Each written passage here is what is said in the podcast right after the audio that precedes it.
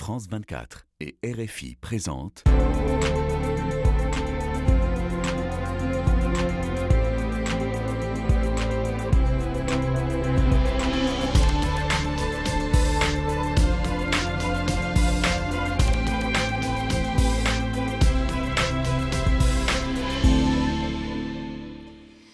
Bonjour à tous, merci de nous rejoindre pour Ici l'Europe. Nous sommes ensemble sur France 24 et Radio France Internationale.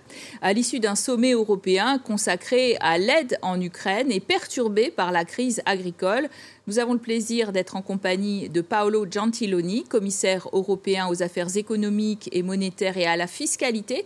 D'ailleurs, en Italie, il a été euh, président du Conseil des ministres de 2016 à 2018, euh, issu d'ailleurs du Parti démocrate, les sociodémocrates. Et je rappelle que le pays est aujourd'hui dirigé par une coalition à droite toute, avec à sa tête Giorgia Meloni. Alors bonjour, monsieur Gentiloni. Merci d'être avec euh, nous en duplex de la Commission à Bruxelles. Est-ce que vous trouvez que cette semaine se termine bien? Moi, je dirais aussi très bien.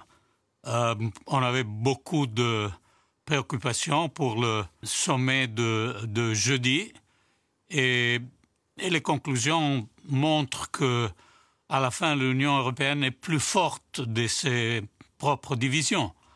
Euh, le fait qu'on a décidé un aide euh, pour quatre ans de 50 milliards à l'Ukraine est très important naturellement pour l'Ukraine. C'est un message aussi pour les États-Unis qui aborderont ce sujet dans les prochains jours dans le Congrès. Et c'est un message aussi pour nous, pour nous de l'Union européenne, euh, parce que le combat que l'Ukraine est en train de mener contre l'invasion est un combat aussi pour nos valeurs. Et je pense que c'est une bonne démonstration que de toutes nos difficultés, mais qu'à la fin, on réussit fréquemment à prendre les bonnes décisions. L'argent versé à Kiev, 33 milliards de prêts, 17 milliards de dons, sera utilisé pour payer les salaires des fonctionnaires, maintenir l'acheminement euh, des armes européennes vers l'Ukraine, alors que la Russie euh, reconstitue ses stocks, euh, notamment à travers des pays comme la Corée du Nord. C'est indispensable pour que les, Ukrainiens tiennent? C'est absolument indispensable. Euh, l'Union européenne était déjà sur le plan économique euh, le premier contribuant de l'Ukraine euh, et ça sera encore plus important dans les mois qui viennent parce que on n'est pas complètement sûr que nos partenaires dans le monde seront dans la condition de faire le même. Moi, je suis assez optimiste sur le fait que les États-Unis euh, pourront trouver une voie dans leur Congrès pour continuer quelque forme de soutien, mais sans le soutien européen et sans ce soutien européen qui est moyen terme, qui permet aux autorités ukrainiennes aussi de une, certaine programmation, qui va aussi se transformer euh, si on réussit à avoir une paix juste rapidement dans un soutien à la reconstruction de l'Ukraine. Sans l'Union européenne, ça serait impossible pour les Ukrainiens de continuer leur combat, qui est un combat pour nos valeurs. Alors, lors du sommet de jeudi, les Européens n'ont fait que deux concessions minimes. Ils ont accepté que l'aide soit débattue chaque année, mais sans possibilité de vote, donc de veto, euh, et que le Conseil puisse euh, exiger dans les deux ans une révision euh, de, ce soutien à l'unanimité. pourquoi est-ce que le, Hongrois Viktor Orban, qui semblait si réticent, a changé d'avis selon vous? Bah, À mon avis, parce qu'il a compris que une alternative, le, soi-disant plan B, d'une Union européenne qui prennent les décisions à 26 et pas 27 euh, aurait été beaucoup plus compliquée et plus lente pour l'aide à l'Ukraine, mais aurait été surtout un grand problème pour Orban. Et à la fin, il a euh, perçu son isolement et, je pense qu'il a pris la bonne décision. D'autre côté, les pays de l'Union européenne ont décidé de faire tous les efforts pour rester euh, à 27, euh, pour ne pas prendre la, voie, entre guillemets, facile d'aller à 26. c'était bien d'aller à 27 et Orban, à la fin, a accepté parce qu'il a perçu son isolement. Mais beaucoup craignaient que justement Viktor Orban n'accepte de céder qu'en échange du déblocage des 20 milliards d'euros de fonds européens euh, destinés à la Hongrie, euh, gelés par Bruxelles en raison des manquements à l'état de droit. Euh, ce n'est pas le cas. Paolo Gentiloni, vous nous l'assurez, la Commission européenne n'est pas en train de faire des cadeaux à, Orban sur ses dérives autoritaires? Comme l'a dit la, la présidente von der Leyen, ces deux dossiers sont complètement séparés. Et je crois que c'est très clair dans les conclusions du Conseil. Euh, la discussion sur l'état de droit, sur les financements, sur le plan de relance hongrois est une discussion qui est en train de se développer depuis des mois. Elle va continuer à se développer. Comme on dit toujours, on va s'engager dans cette discussion dans une manière constructive, mais aucune décision n'a été prise dans le sommet de jeudi. Aucune. 1000 tracteurs à Bruxelles jeudi. Euh, les protestations du secteur euh, agricole se sont d'ailleurs glissées dans les conclusions du Conseil européen, les dirigeants reconnaissant des préoccupations exprimées par les agriculteurs. Vous aviez anticipé une telle crise et pensiez pouvoir la maîtriser? Bon, la crise est là et je pense que la première chose que les institutions européennes doivent faire, c'est de comprendre le, les raisons de cette crise. Et les raisons sont des raisons euh, générales. Euh, entre elles, naturellement, l'agriculture souffre en particulier euh, des conséquences des, des, prix plus élevés de l'énergie. Elle souffre des difficultés des relations entre les agriculteurs et la grande distribution, mais elle a aussi des préoccupations qui sont liées à les politiques du Green Deal ou à les politiques commerciales avec l'Ukraine.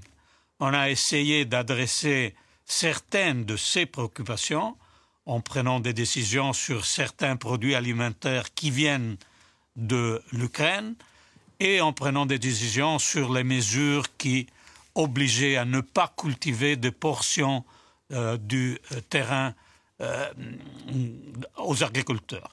Mais je pense qu'on doit rester à l'écoute parce que ce secteur qui prend une portion si importante du budget européen est essentiel pour nos communautés, pour nos familles, pas seulement pour notre économie.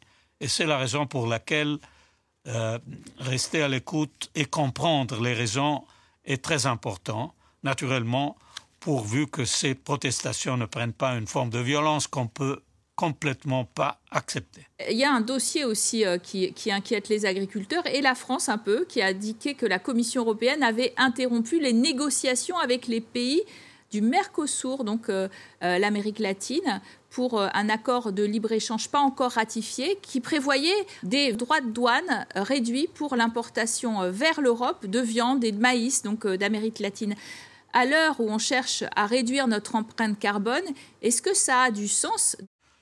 Bon, écoutez, cette négociation euh, avec euh, les pays Mercosur euh, est là depuis quelques années. C'est pas et honnêtement, c'est pas la première fois qu'on a des négociations sur le commerce qui prend beaucoup de temps.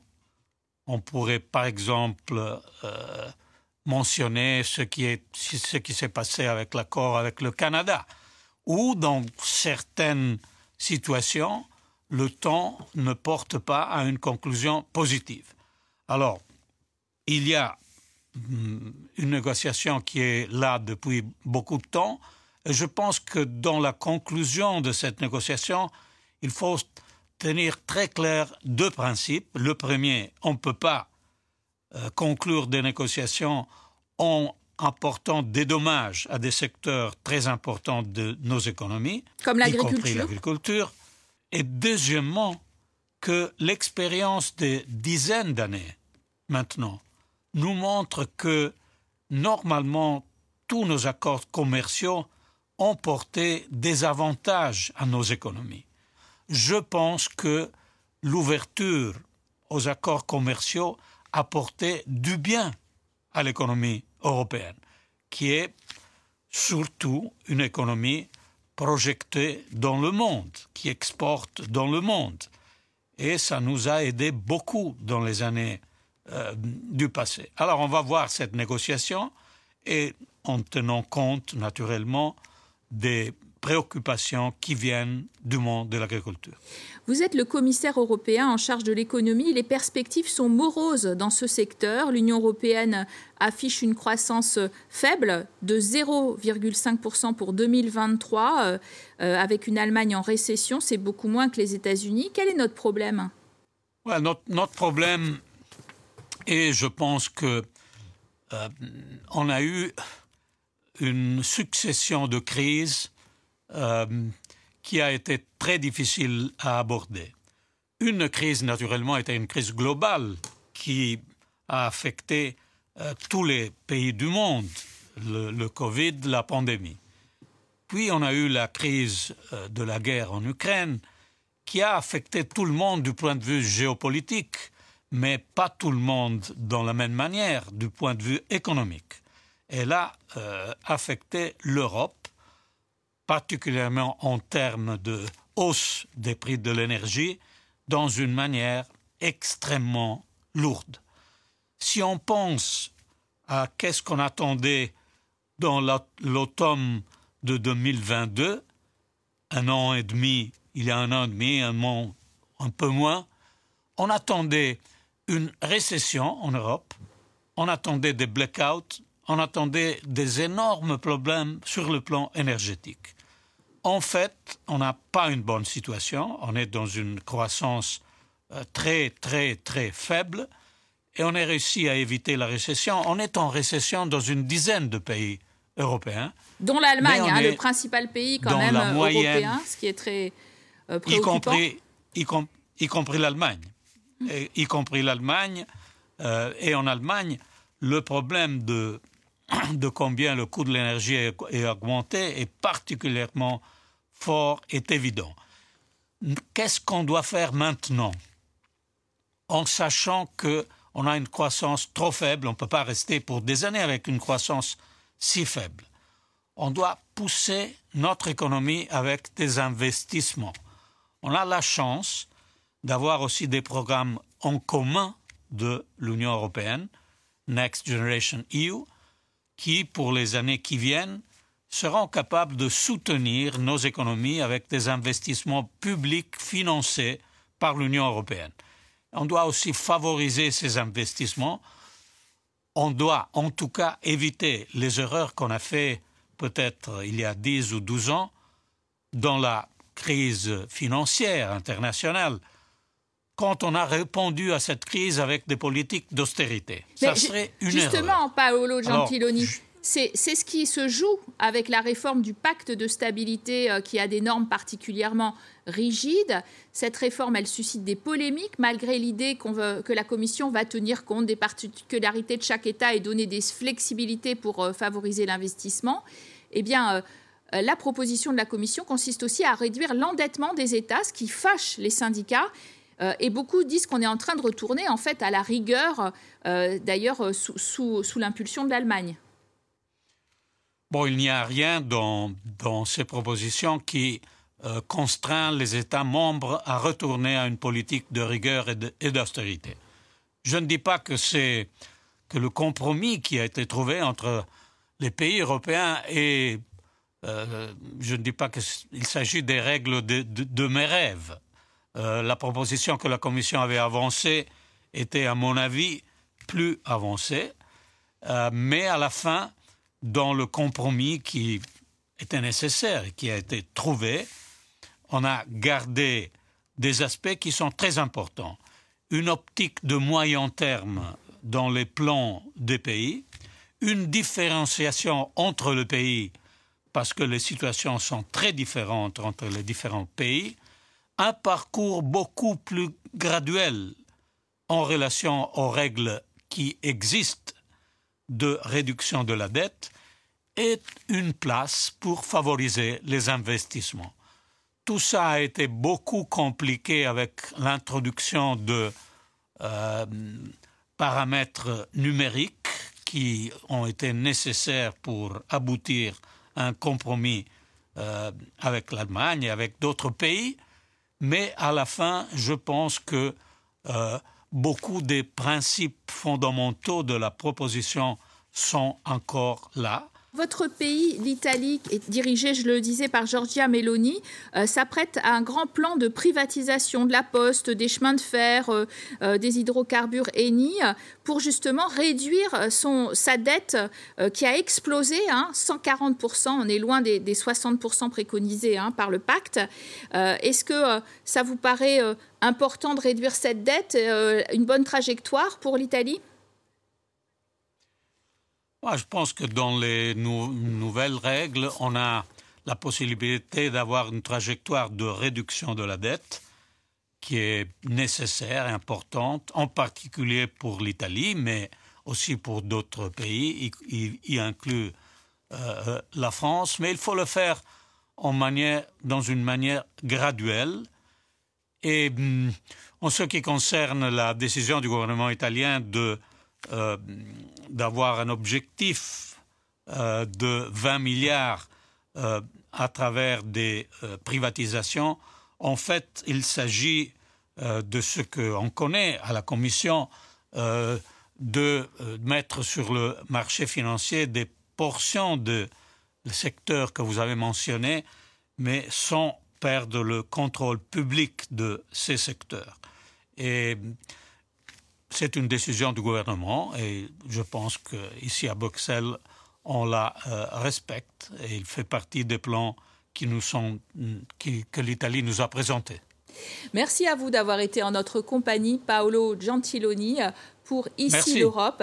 Merci à vous de nous avoir suivis sur France 24 et Radio France Internationale pour cette émission.